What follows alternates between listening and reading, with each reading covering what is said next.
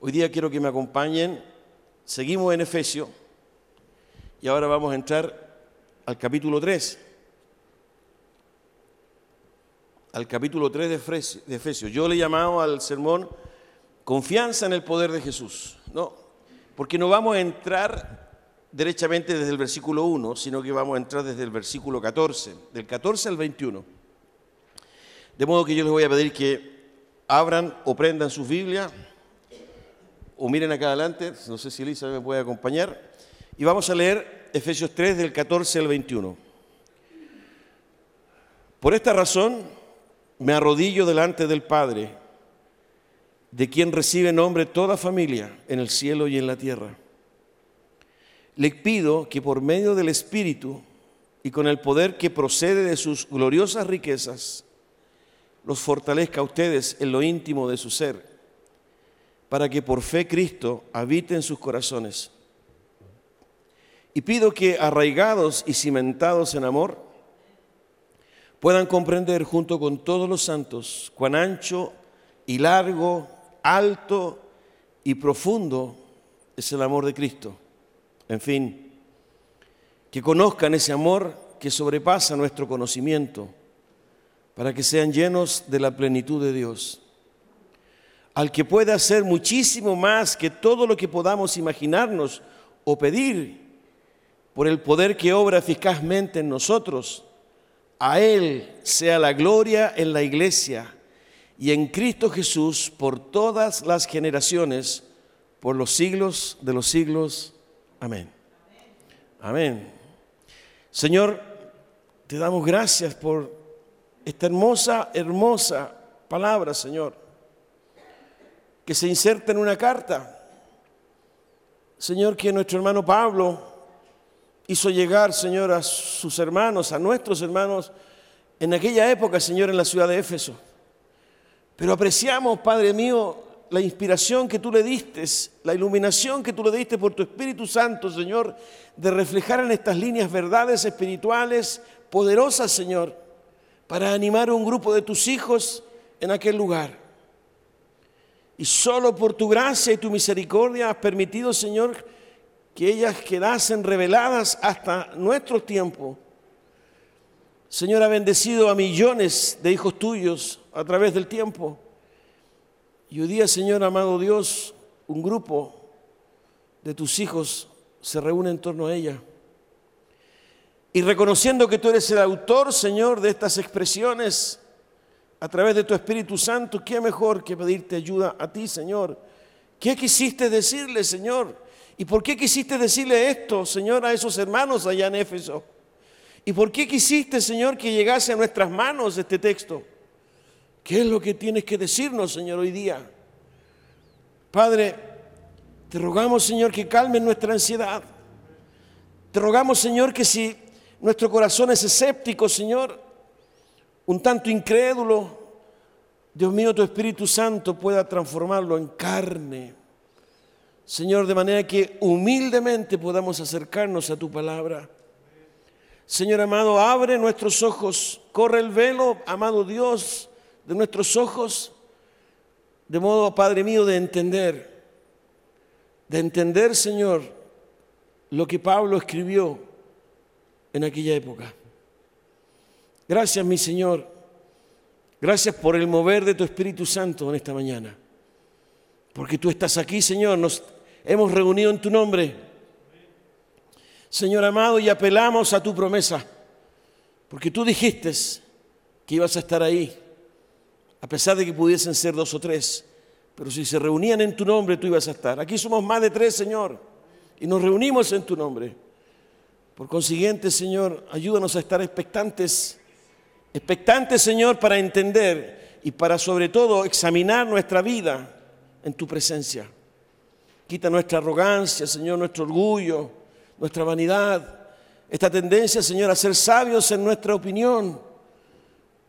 De modo que permitamos, Señor, que tu palabra hable a nuestra vida. Gracias, Señor. Oramos en el nombre de Jesús. Amén. Hermanos míos, eh, quise que abordáramos el capítulo 3 porque ya el 1 y el 2 lo hemos revisado, pero desde el versículo 14, porque del versículo 1 al 13 de este capítulo 3, Pablo habla un poco de él, ¿no? Pablo habla de cómo la gracia de Dios se manifestó en él y lo apartó, ¿verdad?, para predicar a los gentiles. Acuérdense que uno de los temas de, esta carta tiene que ver con la unión que hizo Dios entre judíos y entre gentiles. Eso es lo que hemos estado apreciando durante todo este tiempo. Incluso dice Pablo, lo vimos en el capítulo 2, que de los dos pueblos, ¿verdad? Hizo uno solo, una nueva humanidad. Eso lo vimos, si usted revisa, ¿verdad? Los versículos anteriores, ¿no? Del versículo 14, capítulo 2, volví al capítulo 2, dice, porque Cristo es nuestra paz. De los dos pueblos ha hecho uno solo, derribando eh, mediante su sacrificio el muro de enemistad que nos separaba, pues anuló la ley con sus mandamientos y requisitos. Esto lo hizo para crear en sí mismo de los dos pueblos una nueva humanidad al hacer la paz, una nueva humanidad. Había una seria y férrea enemistad, distancia, incluso agresividad entre los judíos y los no judíos o los gentiles. No, y el sacrificio de Cristo fue un sacrificio de paz y unió, ¿verdad?, a ambos pueblos, de modo que ya no habían judíos y gentiles, sino que había un solo pueblo, una nueva humanidad, ¿no? Y, y eso Pablo les comparte a los hermanos de Éfeso y les dice, esa revelación me la dio a mí el Señor, por eso que yo predico a los gentiles. Si usted revisa los primeros versículos del capítulo 3, fíjense cómo lo dice. Por esta razón, estoy leyendo el versículo 1 del capítulo 3 de Efesios, por esta razón, yo, Pablo, prisionero de Cristo Jesús, por el bien de ustedes, los gentiles, me arrodillo en oración. Sin duda se han enterado del plan de la gracia de Dios que Él me encomendó, fíjense, que Él me encomendó para ustedes, es decir, el misterio que me dio a conocer por revelación, como ya les escribí brevemente. Al leer esto podrán darse cuenta de que comprendo el misterio de Cristo Fíjense lo que dice, ¿no? El Señor me lo reveló. Esto de que, que Dios hizo una sola humanidad en Cristo, ¿verdad? Y unió y, se, y, y, fundió en uno solo, ¿verdad? A los dos pueblos que estaban absolutamente separados. Es una revelación que Dios le dio a Pablo. Eso, se le, eso está diciendo. ¿no? Al leer esto podrán darse cuenta de que comprendo el misterio de Cristo. Ese misterio que en otras generaciones no se les dio a conocer a los seres humanos, ahora se les ha revelado por el Espíritu a los santos apóstoles y profetas de Dios. Es decir, y aquí está el misterio, ya lo habíamos mencionado domingos anteriores, que los gentiles son, junto con Israel, beneficiarios de la misma herencia, miembros de un mismo cuerpo y participantes igualmente de la promesa en Cristo Jesús mediante el Evangelio. ¿no? Eso dice Pablo en este capítulo 3 yo entendí la revelación. Lo que yo les he escrito, ¿verdad? Es algo que Dios me dio a mí. En Cristo somos unos, ¿verdad? No hay diferencias, ¿no? Porque en Él, Él es nuestra paz, incluso lo dice, ¿no? Y de los dos pueblos hizo uno solo. Por eso que, por eso que, si usted vuelve al capítulo, al capítulo 2, en el versículo 19, Pablo les dice, por tanto, ustedes ya no son extraños ni extranjeros, sino conciudadanos de los santos y miembros de la familia de Dios. ¿no? ¿Se acuerdan que ahí hablamos de cómo Pablo le, le comparte a los hermanos de Éfeso, que eran fundamentalmente gentiles, es decir, no judíos, que ellos eran parte del reino, hablamos del concepto de reino, ¿no? el domingo pasado, que ellos eran parte de la familia de Dios, ya no son extranjeros, sino que son miembros de la familia. Y también dijimos, que es otra metáfora que usa el apóstol aquí en el capítulo 2, que eran parte del templo. Ya no existía un templo físico, una infraestructura, un edificio, sino que ellos eran templo porque el Espíritu Santo reposaba en ellos. ¿no? Fíjense, eso es lo que les había escrito. Fíjense en el capítulo 2, versículo 20 edificados sobre el fundamento de los apóstoles y los profetas, siendo Cristo Jesús mismo la piedra angular, ¿verdad? Esa piedra estratégica que soporta y que sostiene la construcción. Versículo 21. En él todo el edificio bien armado se va levantando para llegar a ser un templo santo en el Señor. En él también ustedes, fíjense, en él también ustedes son edificados juntamente para ser morada de Dios por su Espíritu. O sea, ustedes son parte del templo de Dios, son parte de la familia de Dios, están en el reino de Dios. No se olviden que el gran eh, tema, ¿verdad?, de Pablo es, como lo he dicho ya muchas veces, eh, la nueva sociedad que Dios estaba creando en Cristo. Pero también, ¿verdad?, el propósito de Pablo era animar a estos hermanos, una iglesia que estaba, y también lo hemos repetido muchas veces estos domingos, una iglesia que estaba inserta en una ciudad compleja y difícil, que ejercía mucha presión, mucha influencia, ¿verdad?, porque era una ciudad pagana, idólatra, ¿verdad?, donde habían eh, manifestaciones culturales, ¿verdad?, que desafiaban a los hermanos, que oprimían a los hermanos, que tentaban a los hermanos. Había hechicería, ¿verdad? Había prostitución sagrada porque estaba el templo de la diosa Diana, la diosa de la fertilidad. Entonces Pablo estaba preocupado, ¿verdad? Y como los conocía, porque había estado tres años con ellos, de hecho había fundado esa iglesia, acuérdense, Hechos capítulo 19, aparecen los detalles. Entonces Pablo ha ido desarrollando en estos primeros tres capítulos de su carta, ¿verdad? Eh, revelaciones espirituales potentes para animar a los hermanos, ¿no? para eh, fortalecerlos, porque la presión era muy fuerte. Incluso al interior de la iglesia, ¿verdad? Habían herejías, ¿no? Habían hermanos que creían en, en la circuncisión todavía, es decir, Cristo no era suficiente, sino que además de creer en Él, era importante, ¿verdad?, circuncidarse o respetar ciertas tradiciones y prácticas judías, a lo cual eh, Pablo se revelaba absolutamente. Entonces, por eso que él comparte, ¿verdad?, este lenguaje. Ustedes ya no son extranjeros, no son extraños. Ustedes, ¿verdad?, los gentiles han sido incorporados al plan de Dios. Porque antes ustedes estaban, fíjense, al comienzo del capítulo 2, ¿no? Antes usted dice, en otro tiempo ustedes estaban muertos en sus transgresiones y pecados, en los cuales andaban conforme a los poderes de este mundo. Estoy leyendo Efesios 2, 1. Se conducían según el que gobierna las tinieblas, según el espíritu que ahora ejerce su poder en los que viven en la desobediencia. En ese tiempo también todos nosotros vivíamos como ellos, impulsados por nuestros deseos pecaminosos, etcétera, ¿no? Entonces, ustedes estaban lejos de Dios, estaban muertos ¿verdad? Estaban esclavizados, incluso estaban bajo la condena, bajo la ira de Dios. Pero ahora Dios los ha incorporado, ¿verdad?, a su plan, ¿no? Los ha incorporado a través del sacrificio de Cristo. Y de los dos pueblos hizo uno. Es más, a través del sacrificio de Cristo, ¿verdad? Todo esto está en el capítulo 1 y 2, reconcilió no solo a estos dos pueblos, sino que además reconcilió Cristo a la, a la raza humana con Dios. ¿No? Todo eso en 15 minutos, en resumen. Y me quedaron varias cosas afuera. ¿Esta carta fue escrita cuándo? ¿En qué año? 60. ¿No? Y Pablo estaba preso en Roma. Qué bien. Qué bien. Entonces es una carta absolutamente vigente para nuestro tiempo. Porque en algún momento yo dije, ¿verdad?, que hay un símil por las características de esa ciudad, Éfeso, ¿verdad?, con las grandes ciudades de hoy día. Se calcula que en ese tiempo Éfeso tenía cuántos habitantes, APP, ¿cuánto? No se acuerdan. 250 mil, 250 mil, más o menos un cuarto de millón. Era una ciudad importante, era la capital de la provincia de de Asia, del Imperio Romano. Y en el texto de hoy, ¿verdad? Les quiero compartir otras cosas que, que el apóstol le dice a los hermanos. Esto, esto es, es como ir creciendo, ¿no?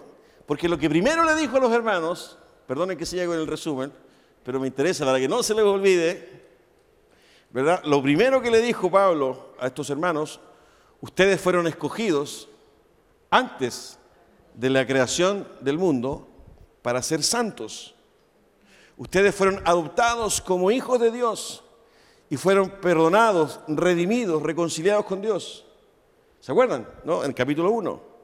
Incluso, ¿verdad? Ustedes están considerados para los tiempos futuros. Cuando Jesucristo reine, ustedes van a estar ahí. Ese domingo, que fueron dos domingos, cantamos una estrofita de un himno, ¿no es cierto? Cuando allá, cuando allá se pase lista, a mi nombre, yo feliz responderé. todo eso Pablo les ha mostrado. Y ahora, con lo que hemos leído, fíjense que él sigue orando por los hermanos de Éfeso. Esta expresión, ¿verdad?, de arrodillarse delante del Padre aparece varias veces en esta carta. Fíjense que ahora aparece en el capítulo 3, versículo 14. Por esta razón me arrodillo delante del Padre. No, versículo 16. Le pido que, y ora por ellos. Pero esa expresión también aparece al comienzo del capítulo 3, en el versículo 1. Por esta razón yo, Pablo, prisionero de Cristo, Jesús, por el bien de ustedes, los gentiles, me arrodillo en oración. Aparece en el capítulo 1, ¿verdad? Donde plantea en el, versículo, en el versículo 15, por eso yo, por mi parte, desde que me enteré de la fe que tienen en el Señor Jesús y del amor que demuestran por todos los santos, no he dejado de dar gracias por ustedes al recordarlos en mis oraciones una presencia tremenda del apóstol, ¿verdad? Una intercesión permanente, orando, escribiendo, a pesar de que estaba preso. Porque era un corazón pastoral. Y en esta oportunidad, en lo que yo quiero compartir con ustedes, fíjense los motivos de la oración de Pablo. Él comienza en el capítulo 3, versículo 14, de nuevo con este conector, el conector, ¿no? Pablo usa en sus cartas estos correctores. Por esta razón, en otra oportunidad dice, pero ahora, o pero Dios, ¿no? Y acá menciona, ¿verdad?, este conector. Por esta razón, es como que lo que ha venido diciendo, de alguna forma necesita, ¿verdad?, eh, una conclusión, o ayuda a la explicación de lo que él ha decidido hacer. Y él ha decidido seguir orando ¿verdad? Y con todo lo que les ha compartido los hermanos, ¿verdad? Él dice, esto yo lo he incorporado en mis oraciones. ¿Y por qué dice el apóstol que está orando? No, fíjense, y lo dice clarito, le pido que, versículo 16, capítulo 3, le pido que por medio del Espíritu y con el poder que procede de sus gloriosas riquezas, los fortalezca a ustedes en lo íntimo de su ser Fíjense que ya estamos encontrando el motivo de su oración. Le pido que por medio del Espíritu y con el poder que procede de sus gloriosas riquezas, los fortalezca a ustedes en lo íntimo de su ser, para que por fe Cristo habite en sus corazones. Y pido, es decir, hay algo más que está pidiendo a Dios a través de la oración, que arraigados y cimentados en amor puedan comprender junto con todos los santos, cuán ancho y largo, alto y profundo es el amor de Cristo. En fin, que conozcan ese amor que sobrepasa nuestro conocimiento, para que sean llenos de la plenitud de Cristo. Fíjense que hay dos, hay, dos aspectos, yo diría, gruesos, que generan y motivan la oración del, del apóstol Pablo. Uno de ellos es, versículo 17, para que habite Cristo por fe en sus corazones. Y en el versículo 19, para que sean llenos de la plenitud de Dios. Él está orando, intercediendo ante Dios, para que Cristo, por fe, habite en sus corazones y para que sean llenos de la plenitud de Dios. No son temas menores. Pablo sostiene, ¿verdad?, que tal vez estas metas precisamente van a ayudar a estos hermanos a dar testimonio del Evangelio en la ciudad, ¿no? en la familia y en el lugar en que ellos estaban. Pero fíjense que para llegar a esas metas, a esas dos metas, ¿no? Para que por fe Cristo habite en sus corazones y para que sean llenos de la plenitud de Dios, ¿no? en ambas metas, Pablo establece un camino. En la primera meta, para que por fe Cristo habite en sus corazones, Fíjense lo que hay un poquito antes en el versículo 16. Le pido que por medio del Espíritu y con el poder que procede de sus gloriosas riquezas, los fortalezca a ustedes en lo íntimo de su ser. Es decir, la intervención del Espíritu Santo, ¿verdad?, en la vida de los hermanos y hermanas de Éfeso. Y no solo la intervención, sino que además la manifestación del poder del Espíritu Santo.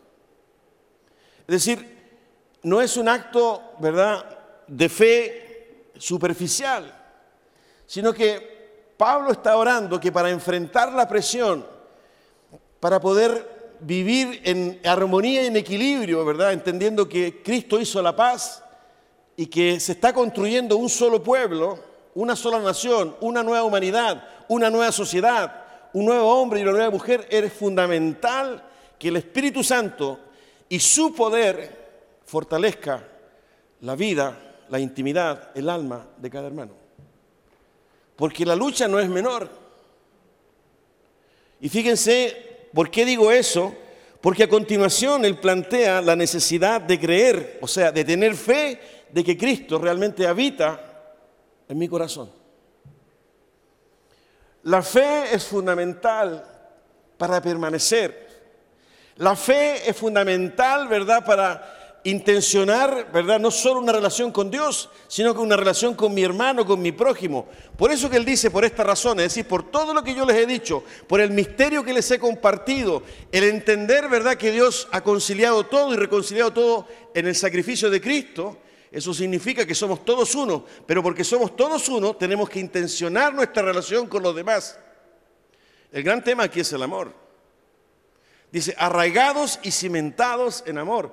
Es decir, esta experiencia comunitaria de una nueva humanidad, de una nueva sociedad donde somos llamados a ser uno solo en Cristo, requiere fortaleza, requiere la manifestación del poder del Espíritu Santo, que nos ayuda en la fe a entender, ¿verdad?, que mi hermano, que mi hermana, incluso tan distinta y tan diferente de mí, con pensamientos incluso opuestos a los míos, en Cristo somos uno. Es decir, es algo, ¿verdad?, que la comunidad de Dios, la nueva humanidad de Dios necesita. El Espíritu Santo, pero además el poder del Espíritu Santo, que fortalece, ¿verdad?, mi intimidad, mi alma, y que me ayuda, ¿verdad?, a sobrellevar la presión de lo que significa vivir, ¿verdad?, en un contexto en una sociedad, en una cultura, que lo único que hace es desanimarme, es oponerse, es tentarme, ¿verdad? Eh, y que no privilegia en absoluto el que yo pueda seguir a Cristo. Muy por el contrario, ¿no?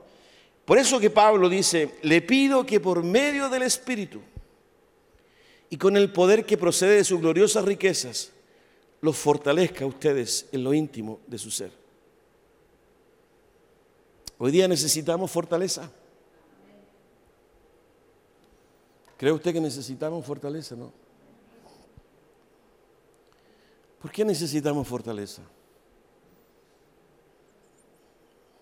¿Qué está pasando en nuestra vida? ¿Qué está sucediendo, verdad, en nuestra familia, en nuestro trabajo? ¿Cómo apreciamos el entorno, verdad, que nos rodea? Los vaticinios, los pronósticos, la incertidumbre, que va desgastando, que va consumiendo, que va generando ansiedad, incluso va generando y creando temor. Hoy día hay muchas cosas, por ejemplo, que están dependiendo de un resultado. Nuestro país está altamente monetarizado y de lo que normalmente se habla, ¿verdad?, las comunicaciones son, por ejemplo, los proyectos que están pendientes. Cómo el sector empresarial, ¿verdad?, ha dejado de invertir, por ejemplo. Incluso algunos han retirado sus recursos. Pero también hay un grupo de personas, por ejemplo, nuestros hermanos inmigrantes, que también están pendientes de estas votaciones, muy probablemente, ¿verdad?, porque podría haber un cambio en la política de inmigración del país. Hay otro sector, ¿verdad?, como son los padres y los apoderados que están pendientes de lo que hoy día se va a definir porque al parecer podría haber cambios también en las políticas educacionales, lo que se enseña en los colegios. En fin, es un entorno, ¿verdad?, que pareciera ser inseguro, incierto. Incluso tal vez más de alguien, dependiendo de los resultados, ha tomado la decisión de salir o no salir del país. De manera que cuando el apóstol dice, estoy orando para que el Espíritu Santo y el poder del Espíritu Santo los fortalezca y se manifieste en ustedes, claro, aparece después para que por la fe habite Cristo en vuestros corazones. ¿Qué tiene que ver eso con la elección de un presidente? ¿Cuál es el beneficio, cuál es la bendición de que habite Cristo en mi corazón por la fe? porque definitivamente Pablo se caracteriza por compartir un evangelio absolutamente práctico. Por eso que él termina hablando del matrimonio, de la familia, de la relación de los padres con los hijos y de los hijos con los padres. Entonces, entendiendo el contexto de la iglesia de Éfeso, lo que ellos vivían, la persecución, ¿verdad? En fin, la tentación, en fin, la hechicería y todo eso, ¿verdad? Y de alguna forma lo extrapolamos hoy día a nuestra realidad y hacemos nuestra, ¿verdad? Esta oración que hace Pablo por los hermanos en Éfeso, tenemos que identificar, ¿verdad? ¿Qué significa que habiste Cristo por la fe en nosotros? Porque esa es la oración de Pablo. ¿Qué significa que el Espíritu Santo se manifieste con poder en nuestra vida para que nosotros estemos anclados, porque alguna consecuencia tiene que haber en el hecho de que Cristo habite en nosotros? Si Cristo habita en nosotros, si nosotros tenemos la certeza de que así es y la convicción de que así es, ¿habrá un cambio en nosotros? ¿Habrá una modificación en nuestros pensamientos, en nuestras expectativas, en nuestra ansiedad, en nuestra incertidumbre, en nuestro temor? Por supuesto que sí. Si es que, acuérdense que Pablo se caracterizaba por ser irónico, en Romanos capítulo 8 dice, si es que el Espíritu Santo de Dios muera en ustedes. Aquí sería, si es que realmente tienen fe de que Cristo habite o habita en vuestros corazones. De lo contrario, hay que pedir al Señor que su Espíritu Santo nos fortalezca. La realidad de Dios en nuestra vida, dicho de otra manera, tiene que tener una consecuencia. No solo, ¿verdad?, lo íntimo, lo personal, en lo que pensamos o sentimos, sino que también, ¿verdad?, en cómo enfrentamos este, este contexto, ¿verdad? Cómo enfrentamos y cómo decidimos y cómo actuamos frente a un escenario en el cual no tenemos mayor participación. Porque por más que nosotros hoy día quisiéramos cambiar algunas cosas, no las podemos cambiar. Por eso es importante votar. Por ejemplo. Pero no podemos ir más allá. De tal manera, ¿verdad?, que es, un momento para entender,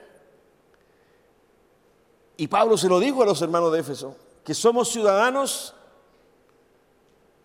del, del reino, del cielo. Porque eso es justamente lo que antes les ha dicho Pablo a los hermanos de Éfeso. Ustedes son ciudadanos del reino. Ustedes son miembros de la familia de Dios. Ustedes conforman el templo. Y están siendo edificados, ¿verdad? Donde mora el Espíritu Santo. Pero como lo decíamos, ¿verdad? no recuerdo bien si el domingo pasado o el anterior, ¿verdad? No es para vivir en una condición intelectual o levitar, ¿verdad? Como marginarnos de lo que está pasando, sino que definitivamente, ¿verdad? Enfrentar con una actitud distinta lo que está ocurriendo, con fe, con confianza, porque Cristo habita en mi corazón. Y si el Señor habita en mi corazón, ¿verdad? Tengo paz. Esa paz, lo, sabemos el versículo, ¿no? Que sobrepasa todo entendimiento. ¿no? Esa posibilidad de poder caminar sobre las aguas, que son textos, lectura que nosotros encontramos en otros pasajes, por ejemplo en el caso de, de Pedro, ¿verdad? Que tienen un tremendo significado, ¿verdad? Del poder de Jesucristo por sobre la contingencia.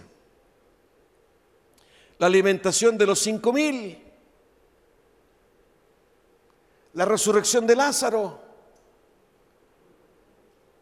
la reprensión de la tormenta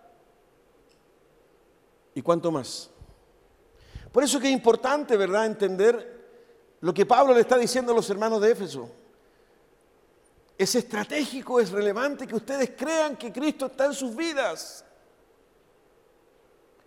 Porque eso los va a sostener.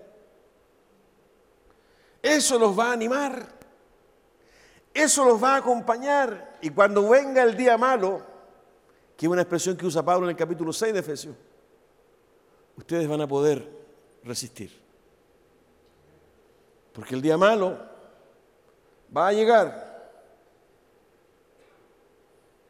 Pero cuando venga ese día malo, si ustedes tienen la convicción de que Cristo está en sus vidas, van a poder resistir. Por eso oro.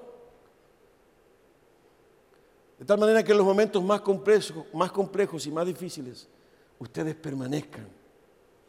Ustedes tengan paz. Ustedes se recuerden, ¿verdad?, de quiénes son y lo que Dios ha hecho en sus vidas. Y no se sumerjan, ¿verdad?, en ese pesimismo en esa ansiedad y en ese temor que va socavando la vida, porque hemos sido llamados a una nueva esperanza.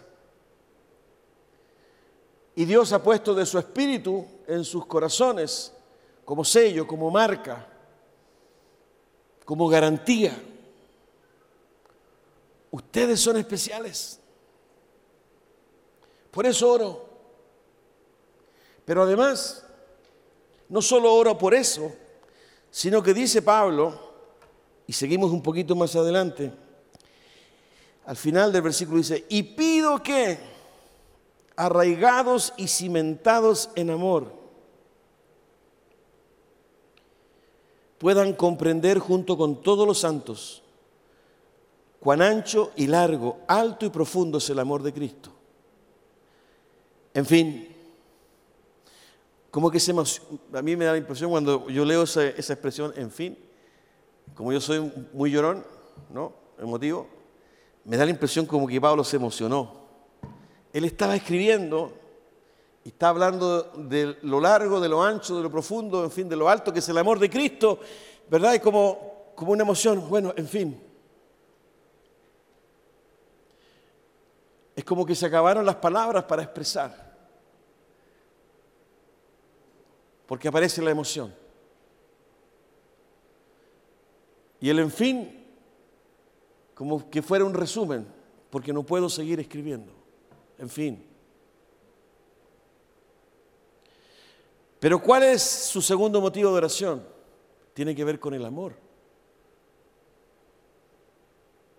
Es decir, una de las características más, no sé si, no sé si la más según algunos autores, es la más. Yo no soy teólogo connotado ni escrito pero permítame eh, manifestarlo de otra manera. Creo que es una de las manifestaciones más importantes de esta nueva humanidad, es el amor. El amor. Ahora, desde la perspectiva de Dios, sin duda que es la más. De tal manera, amó Dios al mundo. Entonces, lo que Pablo plantea, ¿verdad? Definitivamente es la necesidad de estar cimentados. Fíjense, cimentados viene de cimiento, de fundamento, y arraigados viene de raíz. O sea, hay dos acercamientos, ¿verdad? Dos pequeñas metáforas. Uno que tiene que ver con raíces, el mundo, ¿verdad?, de lo agrícola, las raíces profundas, fuertes, y en el otro el, el ámbito de la construcción o de la arquitectura, ¿no? cimientos, fundamentos que tienen que ver con el amor. Y fíjense que como lo dice Pablo, ¿no? Volviendo a estos versículos, dice, puedan comprender, en el versículo 18, y en el versículo 19 dice, que conozcan ese amor. Comprender el amor de Cristo, pero además conocerlo. La característica esencial, ¿verdad?, de ustedes como nueva humanidad, como nueva sociedad, es que conozcan, experimenten el amor de Cristo. Y oro para que ustedes, ¿verdad? Fíjense, fíjense cómo es ampuloso, expresivo, puedan comprender junto con todos los santos cuán ancho y largo, alto y profundo. Está abordando todas las, todas las direcciones.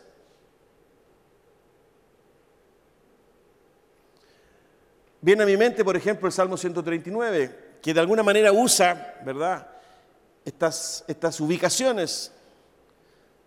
¿A dónde podría haber ido tu espíritu? Si subiera a los cielos, allí estás tú. Y si me fuera al Seol, es decir, a lo profundo de la tierra, también tú estás allí. Y si me fuera a lo más lejano, a las alas del alba, plantea el Salmo, también tú estás. Y lo plantea Pablo en Romanos, ¿quién nos separará del amor de Dios? Y nuevamente lo repite, ¿verdad? Aquí a los hermanos de Éfeso puedan comprender lo vasto,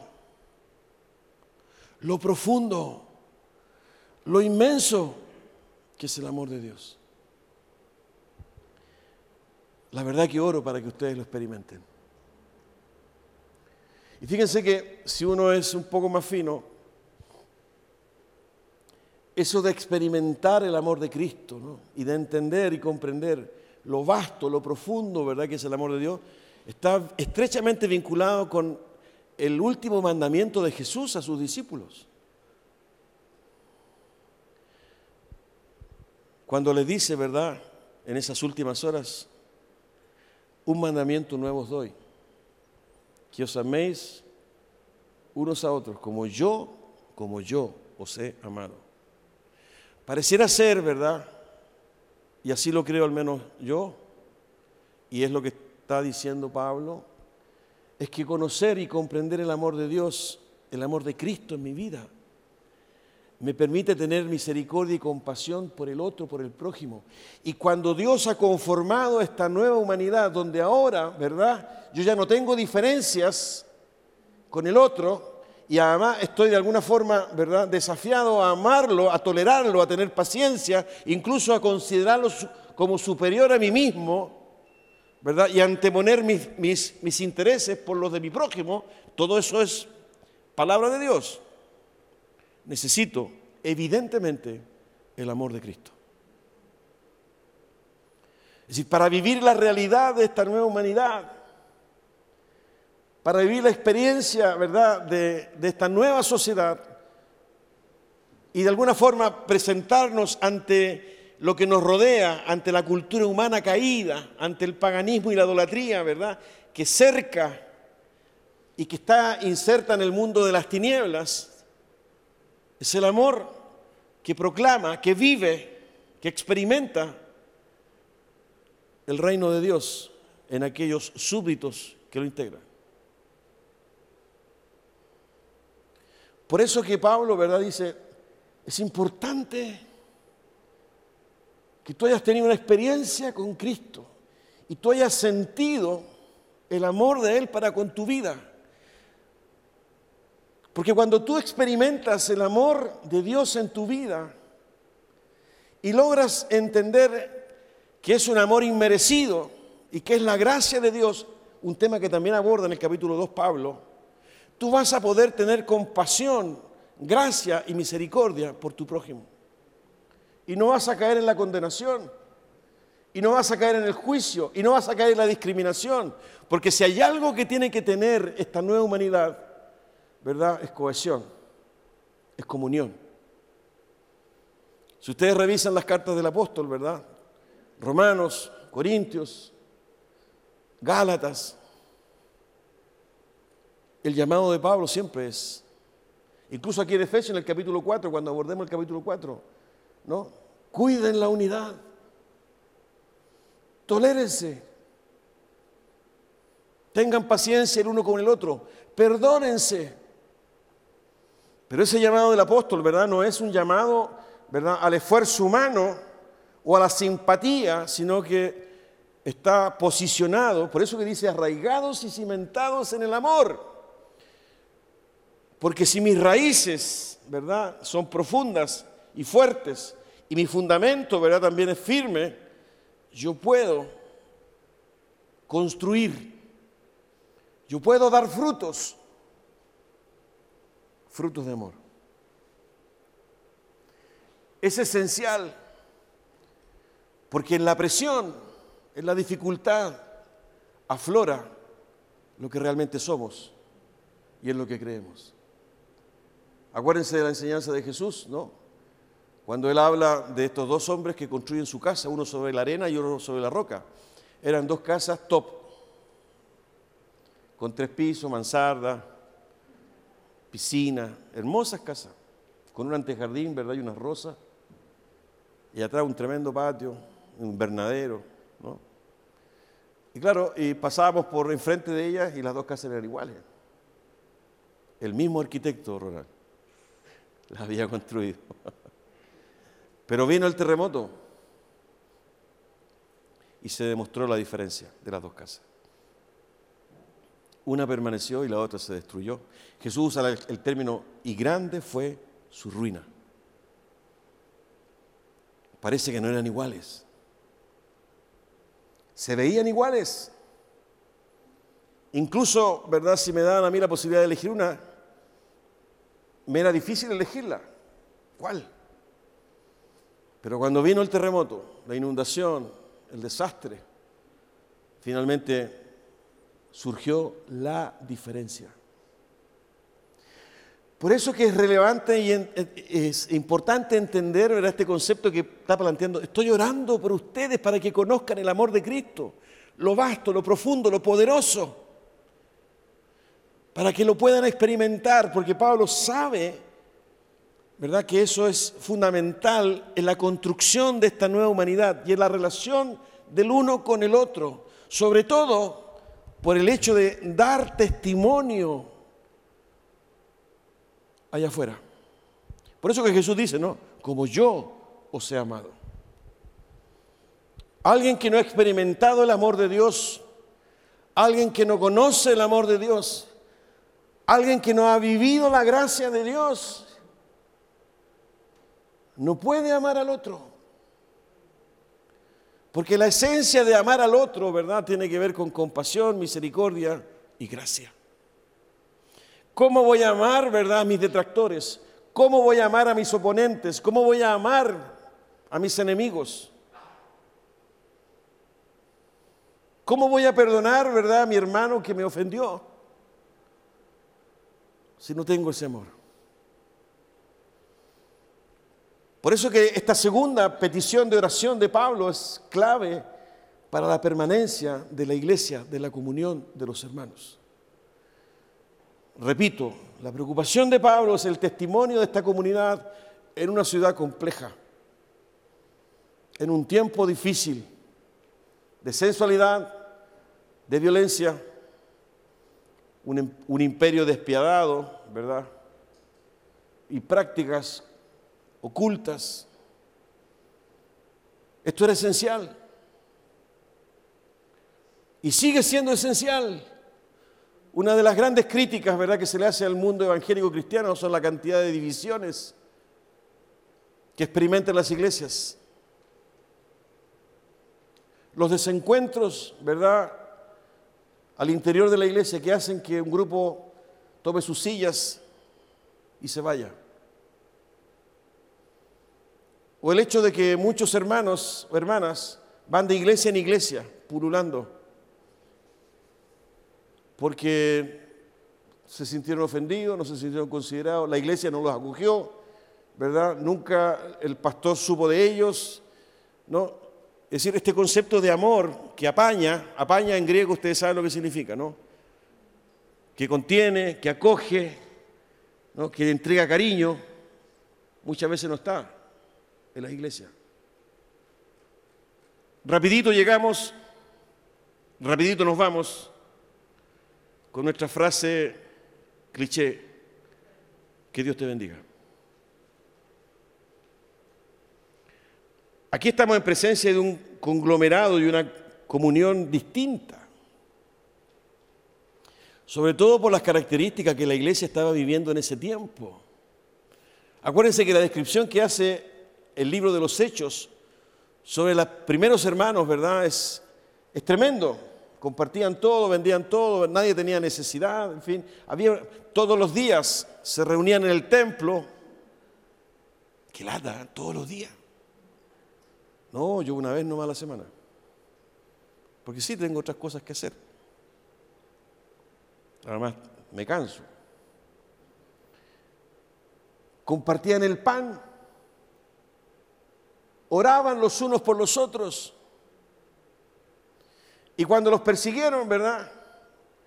En vez de apagar las luces, ¿verdad? Hasta nuevo aviso, oraron para que Dios les diera más de nuevo, más coraje. Incluso por ahí el texto dice que se sentían honrados cuando morían por causa de Cristo. Pablo lo dice. Son otros tiempos, hermanos. Son otros tiempos. Pero también somos probados. Y por eso que, es, que Dios ha querido que este texto llegue hasta nuestras manos. El mensaje es ser fortalecidos en el Espíritu Santo por el poder que hay en Él. Arraigados y cimentados en el amor.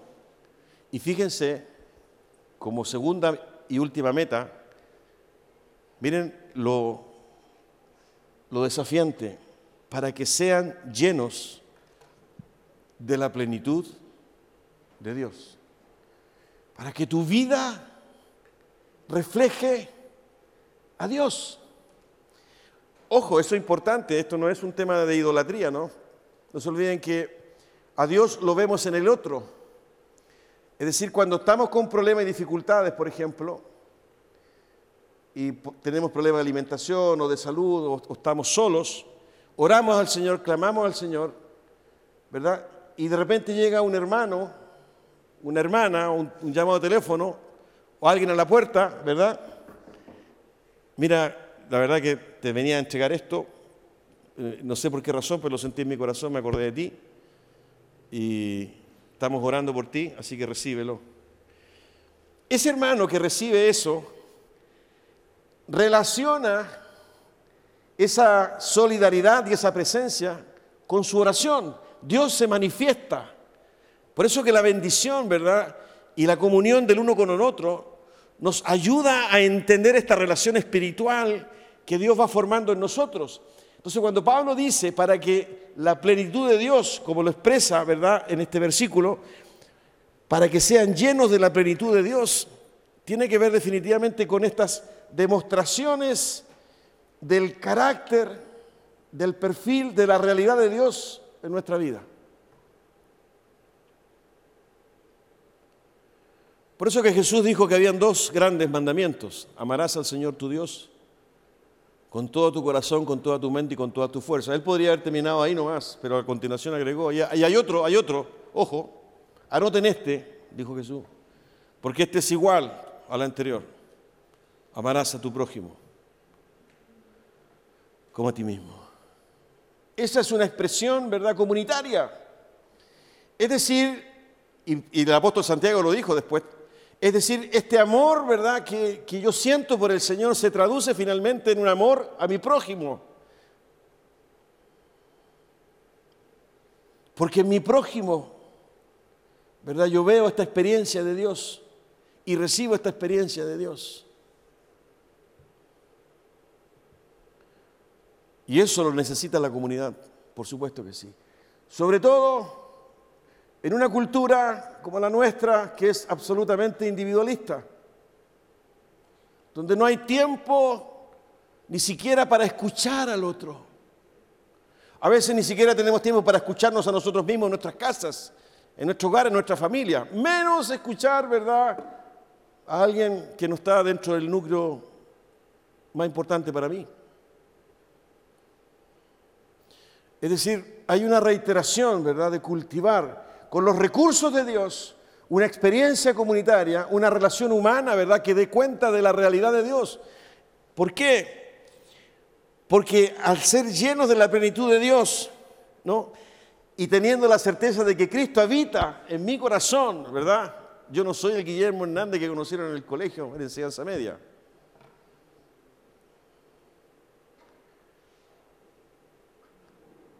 si algunos compañeros me vieran, perdonen que hable en primera persona, o el daño que provoqué también siendo ya más adulto. Pero algo pasó y es la gracia del Señor. Es el amor de Dios. Estamos llamados a expresar el amor de Dios. Eso es lo que está diciendo Pablo. Estamos llamados a manifestar la realidad de Cristo. No a través de ese argumento intelectual, ¿verdad? De que la Biblia dice esto, dice otro, yo creo en esto, ustedes la imagen, ustedes la idolatría. No, no.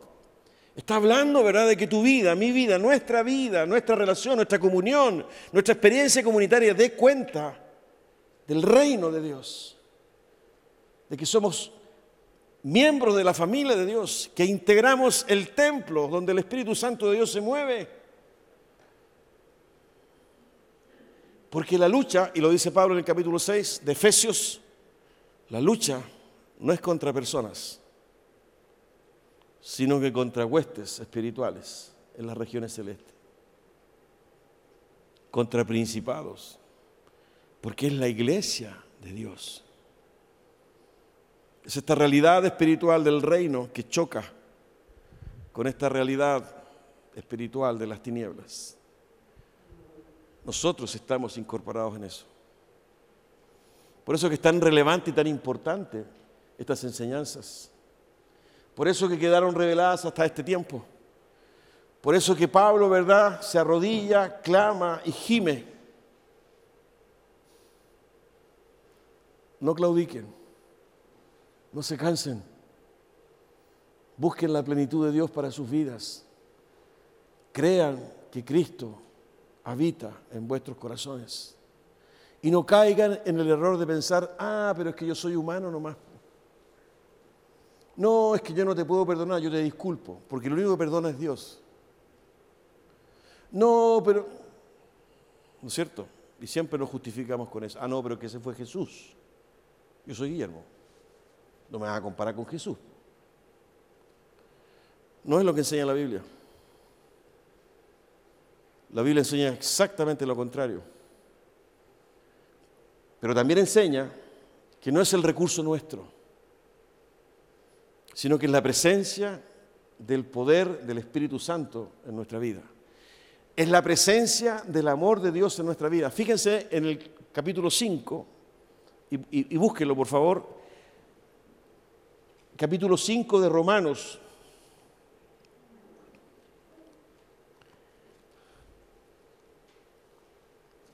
versículo 5. Romanos 5.5. No sé si lo pueden encontrar, Elizabeth. Extraordinaria, Elizabeth. Extraordinaria. Gracias. Y esta esperanza no nos defrauda, porque Dios ha derramado su amor en nuestro corazón por el Espíritu Santo que nos ha dado. Dios derramó en tu corazón su amor, su amor, cuando derramó su espíritu en ti. Esa frase no está condicionada, no es una probabilidad, no es lo que va a hacer o es probable que haga. Si tú creíste en Jesucristo y lo has hecho Señor de tus vidas y tienes una relación con Él, el amor de Dios está en tu corazón y el Espíritu Santo de Dios está en tu corazón. Por eso que la fe es clave. Porque el recurso Dios ya lo proveyó. Lo importante es que lo creas para que lo uses o para que obedezcas. Suena más elegante teológicamente. Porque todo es de Él. Y todo es para Él. ¿Se da cuenta, no? No es nuestro. Lo que sí es nuestro, ¿verdad? Es esa respuesta de gratitud ante su gracia, su amor y su misericordia. Ese corazón que era de piedra y se transformó en corazón de carne. Ya no soy indiferente, ya no me aburre esto. No, que termine luego porque está muy largo esto. Sino que cautiva mi corazón, me emociona, me quebranta y me hace mirar al otro con compasión, con paciencia, con humildad, con mansedumbre. Está todo relacionado. Porque el Espíritu Santo mora en mi vida. Y Él se glorifica. Amén. Tengamos un momento de oración. Señor, yo en el nombre de Jesús te quiero dar gracias por tu palabra poderosa, potente, maravillosa. Señor, y te quiero rogar, Dios mío, que siga inquietando nuestra intimidad, nuestra alma. Padre Santo, tú sabes, Señor, que somos renuentes muchas veces, o que nos entra por un oído nos sale por el otro, o que realmente nos cuesta. Señor amado, que tu Espíritu Santo, que habita en nuestros corazones, pueda manifestar ese poder ese mismo poder que resucitó a Jesucristo de entre los muertos pueda manifestarse en nosotros, proveyendo, Señor, aquello de lo cual carecemos para vivir tu evangelio, Señor, en este tiempo, como hombres y mujeres tuyas, Señor, consagrados, apartados por ti, empoderados por ti, Señor. En el nombre de Jesús, poder entender lo que significa que tú habites en nosotros, que seamos, Señor, la plenitud tuya.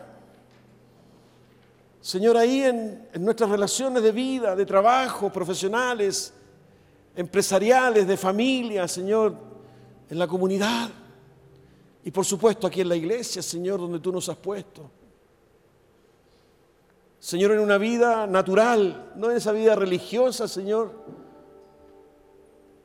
que crea máscaras, apariencias, sino de manera genuina en lo profundo de nuestro corazón. Señor, para gloria tuya, ayúdanos, Señor. Nos encomendamos a ti. Nos encomendamos a ti, Señor, y reconocemos nuestra necesidad de ti. Bendito sea tu nombre, Padre. Oramos en el nombre de Jesús. Amén. Amén. Que el Señor les bendiga, hermanos. Y muchas gracias.